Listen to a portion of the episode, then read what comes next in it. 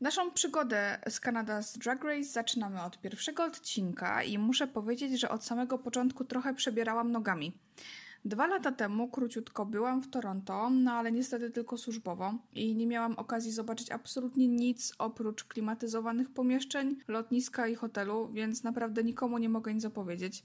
Natomiast miasto jakoś tak niesamowicie podeszło mi pod względem ludzi, topografii, klimatu, że od razu pomyślałam, że gdybym miała gdziekolwiek mieszkać poza Polską, to tylko tam. Nie robiłam jakiegoś głębokiego researchu, jeśli chodzi o uczestniczki. Wiedziałam mniej więcej, kogo zobaczymy w pracowni, przeglądałam ich profile społecznościowe, ale nie jakoś z wielkim zaangażowaniem. Do tej pory nie sprawdzałam spoilerów na temat obsady, oczywiście no poza ostatnim All Stars, więc nie chciałam się nastawiać, ale wtedy opublikowano wizytówki nowych dziewcząt i zaraz po ostatnim klipie wpadłam na Reddita jak dzik w maliny i przyznam, że co nieco już wiem i bardzo mnie to wszystko cieszy. Kultura spoilerowa bardzo mnie kręci, zwłaszcza, że nie wszystko się zgadza. Mój ulubiony fałszywy spoiler to ten z dziesiątego sezonu. Podobno po Reddicie krążyła informacja, że w jednym z lipsynków Aquaria starła się z Vixen, a rezultatem miała być Vixen zaprzeczająca grawitacji, cokolwiek to znaczy, i Aquaria, która miała rozebrać się na stole jurorskim. Chyba każdy z nas chciałby to zobaczyć. Swoją drogą, do tej pory trochę żałuję, że nie widzieliśmy nigdy walczącej o udział w programie Aquarii, bo coś czuję, że to byłoby świetne widowisko. Za to dla równowagi wolałabym znać rezultat ósmego odcinka w dwunastym sezonie, bo bardzo go przeżyłam. Kiedy Jen odpadła, no tego nie wiedziałam niestety wcześniej. Pierwsze co pomyślałam to, że chyba się pomylili, że to niemożliwe.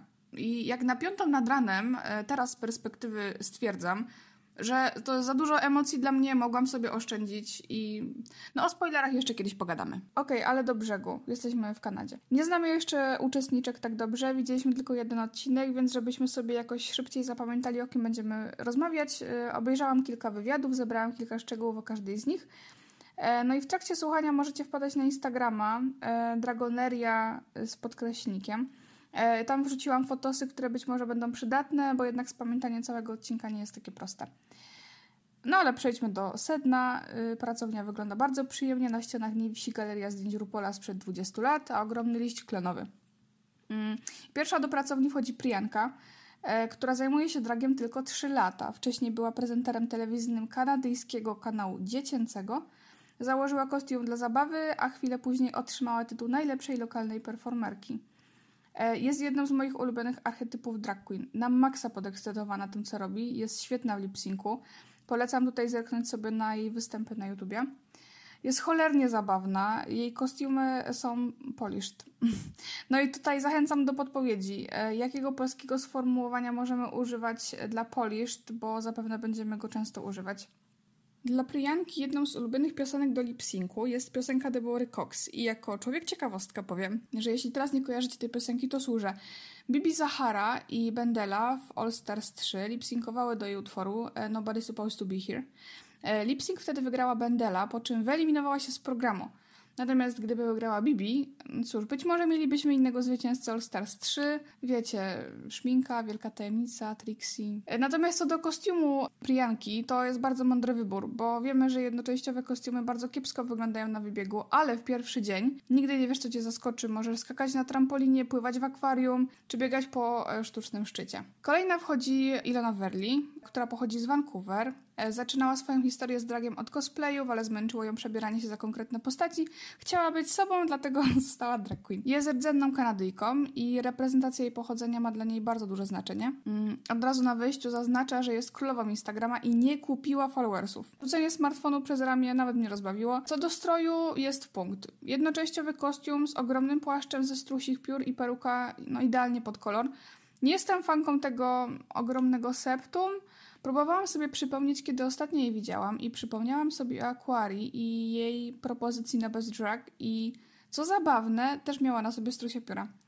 Ale jak ściągać to od najlepszych. Po Ilonie poznajemy Kiarę. Pochodzi z Montrealu, jej inspiracją do bycia drag queen był amerykański Drag Race. Mówi, że nie potrafi szyć i nieco ją przerażała perspektywa tej konkurencji, no ale jak udowodniła później, ma wyczucie i potrafi złożyć ciuch do kupy.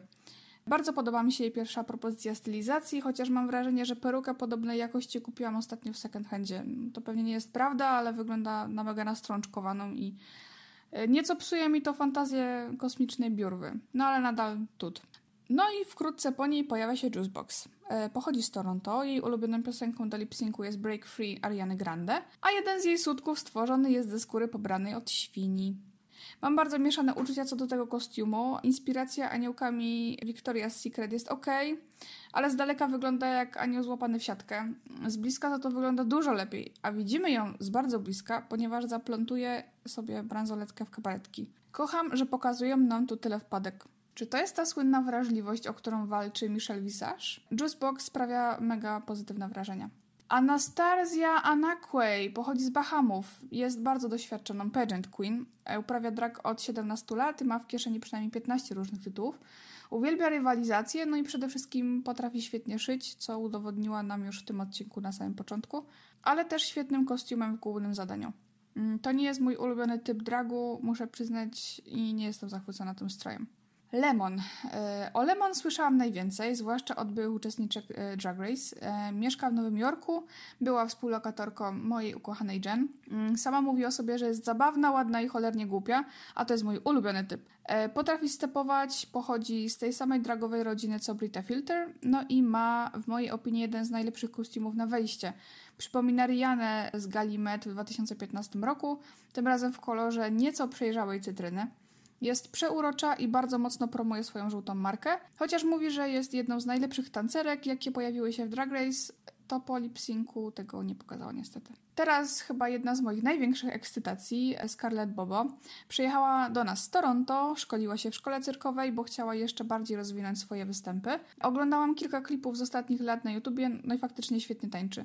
Jest headlinerką w Toronto i wydaje być się szczerze podekscytowana wszystkimi uczestniczkami. Mówi o sobie, że jest empatką i spodziewa się, że będzie często płakać. Te dwie informacje dają nam dwie nadzieje. Łzy oznaczają dramy, a cyrkowe umiejętności być może dadzą nam genialny runway wzorowany na Chanel z pierwszego sezonu. Jej kostium również ma miejsce w mojej topce. Rockowy, ale niezmęczony styl, jokerowa peruka, idealny do tego stroju makijaż. No, dla mnie również tut.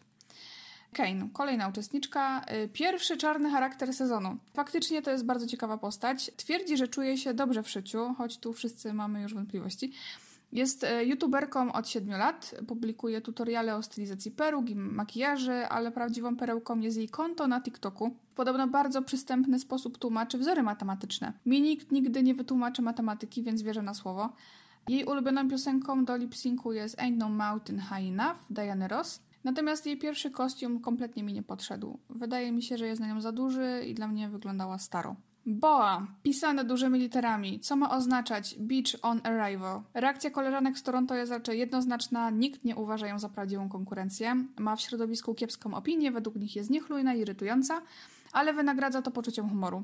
Jak sama mówi o sobie, i będzie to bardzo swobodne tłumaczenie, proszę wybaczyć, szpagaty, wykopy, dramatyczne upadki na ziemię to nie są jej znaki rozpoznawcze. Przyznaje też, że nie może się doczekać konkurencji z jedzeniem hot dogu, bo ćwiczyła całe życie. Na razie staje się mieć taką energię Yuriki, ale sprawia dużo sympatyczniejsze wrażenie. Nie muszę rozumieć tego, co Boa ma na sobie, ale wydaje się dobrze w tym czuć. Tej krowiej stylizacji nie mogę za to rozszyfrować jej nakrycia głowy. Czy to jest trawa? Czy to jest planeta? Po niej do pracowni wchodzi Rita Baga. Rita Baga pochodzi z Montrealu, zajmuje się dragiem od 14 lat. Od wieku nastoletniego walczyła z otyłością i udało jej się schudnąć ponad 100 kg, dlatego bardzo ważna jest dla niej akceptacja każdych kształtów. Przyznaje, że świetnie tańczy, ale ma problemy z załapaniem choreografii. Nie bardzo podoba mi się jej strój, podobają mi się jego elementy. Materiał jest świetny, ale niespecjalnie bierze mnie to zestawienie z neonowym zielonym. Podobają mi się za to rękawy. Mm, trochę kojarzy mi się z czarnymi charakterami bajek dziejących się w kosmosie. Jimbo. Obejrzałam dwa materiały z nią, ale serio niewiele mogę o niej powiedzieć. Pochodzi z Wiktorii, jest klaunem i wyrasta na faworytkę internautów. Sprawia wrażenie ekscentrycznej i myślę, że zobaczymy bardzo dużo fajnych momentów z nią roli głównej. E, mam nadzieję, że takich jak z mini konkurencji, gdzie darła się w niebogłosy. E, w ogóle widziałam wczoraj świetne wideo, na którym wszystkie uczestniczki krzyczały przez bite 3 minuty w całym odcinku. Tego właśnie brakuje tym dziewczynom w porównaniu z uczestniczkami All Stars 5. Kija w dupie. Ostatnio pojawia się Tainomi, legenda z Toronto. Jej dragowa postać to połączenie Naomi Campbell i Tyri Banks. Mam wrażenie, że Tainomi w każdym wywiadzie była bardzo zdenerwowana i zamiast mówić o sobie zachowywała się trochę jak ambasadorka kanadyjskiego dragu, co uważam jednak za urocze. Uczestniczki typują ją na Miss Congeniality, ale mam wrażenie, że dla widzów będzie trochę jak Jasmine Masters. Wszyscy mają ją za legendę, ale w programie niewiele pokaże, no obym się myliła. Przechodząc już do sedna, bardzo podoba mi się ta propozycja odświeżenia formuły. Brooklyn jest jak dla mnie jednym z niewielu pozytywów 11 sezonu. Przyznam, że nie znam jakoś mocno pozostałych jurorów. Nie widziałam żadnych filmów z Jeffreyem, kojarzę go tylko jako gościa amerykańskiego Drag Race, ostatnio z tej przedziwnej scenki z RuPaulem podczas Snatch Game. Stacey McKenzie była modelką i jurorką w kanadyjskim Top Model, którego również nie oglądałam. Na chwilę obecną po jednym odcinku mogę o nich powiedzieć mniej niż o każdej z uczestniczek. Ale sam pomysł, że autonomia Rupola się skończyła, wydaje mi się bardzo trafiony. Stary, dobry, wyrywający rzęsy wiatr znowu nie zawodzi. Ze wszystkich zdjęć najbardziej podobało mi się zdjęcie Kiary i Priyanki, no ale trzeba przyznać, że wszystkie się wyjątkowo udały. Jurorzy wybrali jednak Kane, z czym ja prywatnie się nie zgadzam. No Jimbo wymiotła za to w plebiscycie na najbardziej godny zapamiętania proces tworzenia ale główne zadanie jest jednym z moich absolutnie ulubionych. Tworzenie kostiumów na podstawie materiałów zawartych w tematycznych pudełkach. Uwielbiam te dramy, jak któreś nie podpasuje pudełko i tu od razu przypomina mi się Jiggly z pomarańczowymi klamotami przyczepionymi do łódki, czy Magnolia Crawford i jej kowbojski niewypał. Lubię też sam proces przydzielania zadań, tutaj akurat pudełek, do konkretnych osób.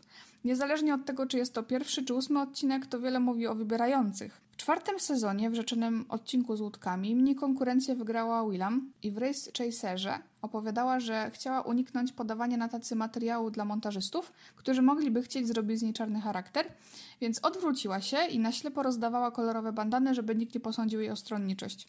W ogóle, Willam jest materiałem na cały odcinek. Za to nikt mi nie wmówi, że Laganja przyznawała serialowe pudełka w szóstym sezonie zupełnie przypadkowo. No i ostrzeżona przez koleżanki, by nie robiła sobie wrogów pierwszy dzień Kane, stara się przyjąć strategię utrudniania pracy konkurentkom. Pudełka tematycznie nawiązują do ważnych dla Kanady symboli, więc e, Lemon dostaje pudełko sportowe, Ironie przydziela pudełko powiązane z rejonem Muskoka. Według mnie to takie polskie Mazury, no ale mogę się mylić. Rita Baga dostaje mroźne pudełko z kubeku, Jimbo otrzymuje tęczową zawartość, Priyanka rybacką, Boa ma wcielić się w mieszkankę Zielonych Wzgórz, Kiara Prairie, Tainomi otrzymuje pudełko Dorwala, Anastasia kolory flagowe Kanady, Scarlett Boba musi sobie poradzić z pudełkiem kowbojskim, Juicebox z dyskotekowym, zaś sobie Kane zostawia pudełko z zawartością złotą. Ok, pogadajmy o zawartości, bo im dłużej o tym myślę, tym mam większe wątpliwości. Boa była usadzona od samego początku. Dostała paskudny materiał w tragicznym kolorze późno-sierpniowej zieleni, szary plet, kokardy, sztuczne chryzantemy i ziemniaki. Za to Jimbo dostała całe pudło suwaku i tiulu. Nazwijcie mnie hejterem, ale co można zrobić z całego pudła suwaków, jeśli nie to, co zrobiła Jimbo? Najwięcej materiału dostała Tainomi. Na stole zauważyłam dwie świetne duże tkaniny. Ilon dostała mnóstwo materiałów, w tym czerwoną skórę, którą bardzo się podekscytowała, a potem nie użyła jej na scenie. Chyba, że te paski były zrobione z czerwonego materiału, ale mam wrażenie, że był jednak pomarańczowy. Juicebox dostała całkiem fajne materiały, w tym kasety wideo, które na przykład The Vivian super wykorzystała w sezonie UK i płyty CD, które mądrze użyte mogłyby wyglądać naprawdę świetnie. No i teraz tak, Kane irytuje zebranych, Tajno mi po cichu przyznaje, że jest najstarsza, Lemon szuka błyszczyka, Scarlett Bobo daje nam zabawną narrację, Ilona mówi o przeprowadzce z Vancouver do Los Angeles, Boa zwierza się z trudnej przyszłości związanej z uzależnieniem od alkoholu, Juicebox za to opowiada, że od kiedy przestała pić, ludzie nie przychodzą na jej występy, a to wszystko w 3 minuty 7 sekund. No musimy to wszystko zapisywać. Trochę niespecjalnie do mnie przemawia ta idea, że gość będzie prowadził odcinek. Dla mnie to wszystko robi się nieco pokmatwane. Już w pierwszym odcinku mam problem z tym, że Alicia Cuthbert, gość specjalny, wita wszystkich zebranych na głównej scenie, a Brooklyn siedzi dosłownie kilka metrów dalej. Domyślam się, że RuPaul Charles nie chciał oddawać władzy w ręce protegowanej, żeby nie wszyscy kojarzyli program z nią, ale zmieniający się co każdy odcinek prowadzący, który nie zna uczestniczek tak dobrze, no nie wpisuje się w moją fantazję. Pierwsza na scenie pojawia się Anastasia Anakłej i od razu nadaje szyku. Świetnie użyła tą pelerynę, jak stanie obok niektórych dziewczyn to wygląda bezbłędnie. Ja bym jednak zmieniła czerwoną perukę. Swoją drogą, nie wiem czy dalej to tak będzie wyglądało, ale zauważyliście jakie toporne wydają się brzegi tych peruk? Mam wrażenie, że pod tym względem amerykańskie dziewczyny wyglądają odrobinę lepiej. No ale jeśli to ma być główna wada, no to żadna wada. Kiara. Kiara jak dla mnie wygrywa w kategorii nie potrafię szyć, ale złożę coś, co się będzie trzymać kupy. Kostium odrobinę przypomina przedstawienie w szkole, ale jak dla mnie to jest top odcinka. Temat pudełka jest spełniony, nie wygląda biednie, nakrycie głowy się zgadza. Lemon nie wygląda dla mnie na tyle źle, żeby wyrzucić ją do lipsynku. Owszem, ma za słabo zasznurowany gorset, a to mocno zaburza jej sylwetkę, ale cały look jest spójny i kojarzy mi się z anime. Kolejna na scenie pojawia się Ilona i według mnie małymi środkami mogłaby wyglądać dużo lepiej. Sukienka wygląda na świetnie uszytą, makijaż jest ok, ale mogłaby dowalić kilka sznurków więcej. Kane rozpada się na scenie i nie mogło być inaczej, skoro przykleiła sobie bombki do dzwonów, no i nie może iść. E, Scarlett Bobo, no Bobo w pieluszce. Gdyby nie te majty, to wygląda nieźle. Mogłabym się jeszcze przywalić do biustonosza, czyli że za wysoko przyszyła te szmatki, ale tego nie zrobię, bo podoba mi się, jak ogrywa kostium na scenie. Jimbo się narobiła. Wszystko jest przyszyte bardzo porządnie, równo. Kolory się zgadzają. Kojarzą mi się trochę z jedną z najlepszych sukienek Roxy Andrews, tą z cukierkami. No, tut. Tainomi założyła chyba wszystko, co było w pudle. Nie mogło mi się nie skojarzyć z robotniczym kostiumem 6 z dziewiątego sezonu. To była chyba ta konkurencja z YMCA. No ale to jest niebo a ziemia. No. Tainomi wygląda dużo, dużo, dużo słabiej. Boa. No i teraz to nie rozumiem, co tu się wydarzyło, ale w sumie od samego początku była uwalona. Jak oglądałam to za pierwszym razem, to pomyślałam, Chrystusie, co ona odwaliła. Ten biust w dziwnym miejscu, te randomowo przypięte kokardy. Ale jak zastopowałam te materiały z pudełka, no to nie żywię żadnej urazy. Serio nie było na czym pracować. Juicebox. No tu mi jest serio przykro, bo mam wrażenie, że ona jest naprawdę bardzo dobra. No ale ten kostium jak byłam w podstawówce, ilekroć mama kazała mi już wyrzucić jakieś podkoszulki, które uwielbiałam, to zanim wywalałam je do śmieci, lubiłam się trochę wyżyć. Próbowałam je pociąć w różne fantazyjne wzory, lubiłam warkocze i tak dalej. No i oczywiście te ubrania wyglądały tragicznie, no i wyglądały dokładnie tak jak ten kostium Juicebox i bardzo mi jest tak po ludzku przykro. Trudno mi być obiektywną przy Priance. Trochę się w niej zakochałam. Co prawda ma na sobie kostium kąpielowy i siatkę rybacką, ale dodała świetne elementy jak te krabie nogi na bokach szpilek i bardzo dobrze ogrywa te wyjścia. Rita Baga. No gdyby została w tym płaszczu, gdyby się tutaj zatrzymała, to nie miałabym pytań. Płaszcz jest świetnie zrobiony i w połączeniu z tym fascynatorem i butami wygląda świetnie. Ale ta sukienka jest tak tragicznie uszyta. Cała sylwetka wygląda jak prostokąt. No i okej, okay, moja topka. Anastasia, bez dwóch zdań, Kiara i Jimbo. Boa została zmuszona do tego, co miała na sobie, więc dla mnie safe, bo to nadal nie wyglądało dobrze. Najgorsza niestety Juicebox i Kane. No i bardzo bym chciała, żeby mogły stanąć naprzeciw siebie, zwłaszcza dlatego, że to nie był czas na odejście Lemon, a Juicebox jest świetną performerką. Nie dość, że w mojej opinii wygrała ten lip sync, to YouTube jest wypełniony bardzo dobrymi występami. Nie można też o niej powiedzieć, że jej nie zależało. Zostawiam Was e, z prośbą o obczajenie, jak genialne makijaże publikuję na swoim Instagramie. Są naprawdę bezbłędne. Juicebox wydaje się być pogodzona z tym zbyt wczesnym odejściem. E, nagrywa wywiady w łazience rodziców i wydaje się być w niezłym miejscu psychicznym, zwłaszcza biorąc pod uwagę atak paniki na scenie, o który wszyscy teraz pytają. Blair St. Clair ostatnio wspominała na Twitterze, że produkcja zaczęła zapewniać uczestniczkom wsparcie psychologiczne. No i mam nadzieję, że to prawda, bo Wszyscy wiemy, że feedback, z jakim spotykają się uczestnicy po emisji w telewizji, bywa wręcz nie do pomyślenia. I tym dobrnęliśmy do końca pierwszego odcinka. Chciałam, żeby te skróty były naprawdę krótkie, tak do 20 minut. Dajcie znać, jeśli coś w strukturze opowiadania odcinku Wam się podobało, albo nie, co mogę poprawić, a co dodać. Chętnie też poczytam, co Wy sądzicie o serii, o eliminacjach, więc do usłyszenia.